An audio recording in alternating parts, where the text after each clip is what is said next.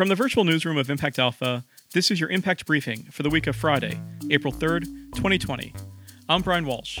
Today, Impact Alpha's Jessica Pothering will discuss the story of the week. Hi, Jessica, and welcome back. Hi, Brian. And we have Amy Cortez, who will profile this week's Agent of Impact. Hi, Amy. Hi, Brian. Great to be here. But first, here's what you need to know from this week in impact investing. Impact Alpha is continuing our coverage of the coronavirus crisis. COVID relief funds are emerging. The United Nations called for a $2.5 trillion package to backstop emerging market economies.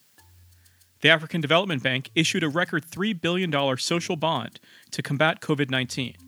France committed 4 billion euros to see tech startups through the corona crisis. And in the US, Local Initiative Support Corporation, or LISC, is raising a $100 million fund for COVID relief. COP26, the Global Climate Summit, became the latest international gathering to be canceled. Organizers said they will push for countries to submit their expanded carbon commitments as planned. COVID shutdowns have sent global oil markets into a tailspin. As Impact Alpha reports, the carbon bubble has burst. Many argue it should not be reinflated. As schools and universities go digital, educational technology or edtech investments are powering learning in the COVID age. But with 14 million more students now online, many schools haven't implemented the most basic best practices of online learning. That's an opportunity for impact investors.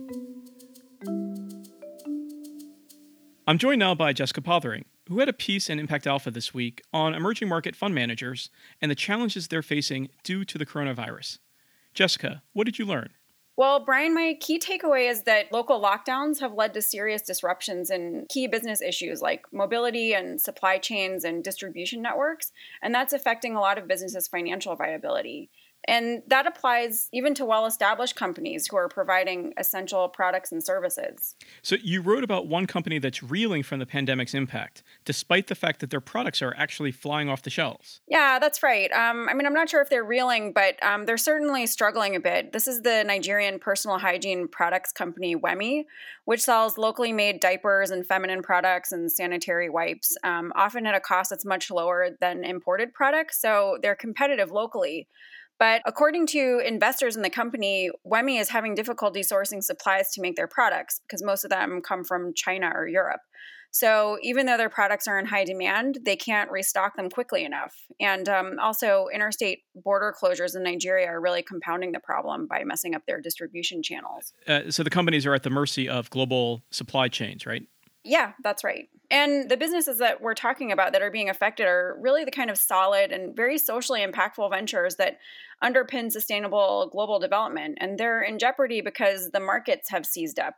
So, what's really at the heart of the problem here? Really just getting cash and other resources to small and growing businesses. I mean, that's going to be a critical part of the economic recovery in these countries, um, especially ones that are already dealing with inequality and high unemployment rates and, in some cases, social unrest. So, you talked about these emerging market fund managers. How are these types of investors stepping in? In some cases, they're working to help them restructure some of their um, financial options. In other cases, it's just a matter of really providing emotional support Others are trying to help them, you know, figure out short term cash solutions or even pivot to new products and services that might be relevant to the current market.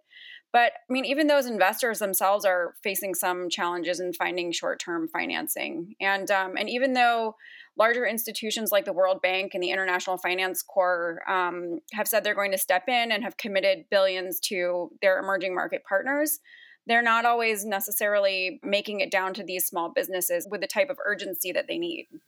And so, what are you hearing from those closest to the ground working with these small and growing businesses?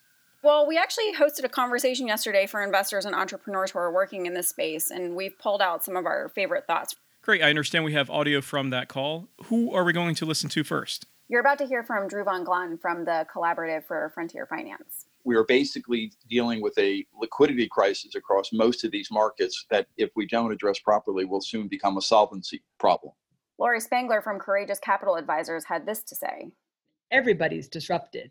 What we're trying to avoid is disruption leading to failure. It doesn't have to lead to the failure of the business. And you, you're being disrupted either because of what you do, your product or service, or how you do it, or or both. So that theme of disruption, but we're trying to prevent disruption turning into a failure of a business. Here's Tahira Dosani of Accion Venture Lab we have been talking to our LPs about, you know, mm-hmm. potentially facilities they can set up. And so I think the question is how can we create some of these higher level facilities? How can some of the larger asset owners and not just fund managers really step up here? And how can we create these quickly and with a flexible structure that actually serves the needs of these companies? Adesua Okunbo Rhodes from Aruwa Capital had this to say how can we get to funders like us who are on the ground, who have access to these small growing businesses that need capital now, um, you know, what are the other pockets of capital out there that can address these needs? Um, because the government interventions are, are great, um, but they're just too slow for a lot of these fast growing businesses. Well, it sounds like that was an informative call about a challenging situation. Jessica, thanks very much for your reporting and for joining us today. Thanks, Brian. Now it's time for this week's Agent of Impact. Amy Cortez, who are we featuring this week? Brian, this week our agents of impact are essential workers. They're the ones who are going to get us through this, not the bankers, CEOs, hedge fund managers, or even the impact investors. Essential workers are the ones who are not working at home because they're, well, essential, which means valuable, not expendable. These workers rose up across the country this week.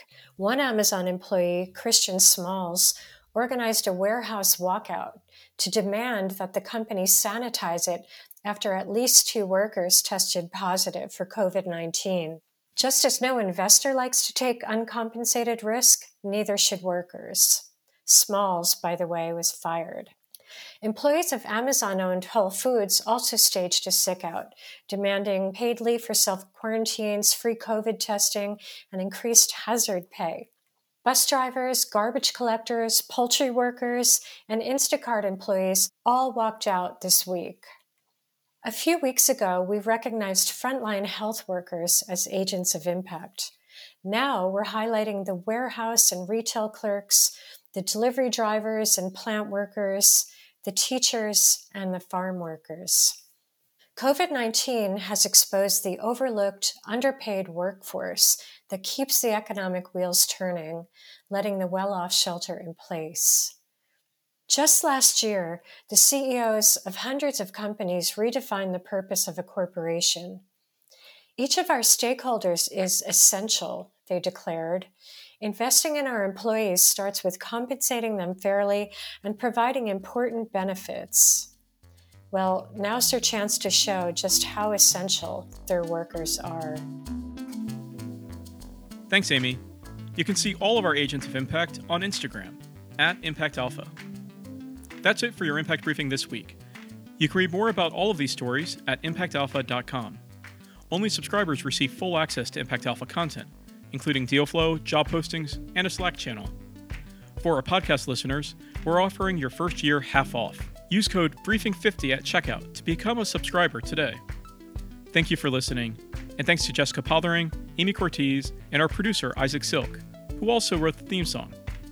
I'm Brian Walsh, Head of Impact at the fintech company Liquidnet. As we navigate these uncertain times, make sure you check back next week for the latest impact investing news.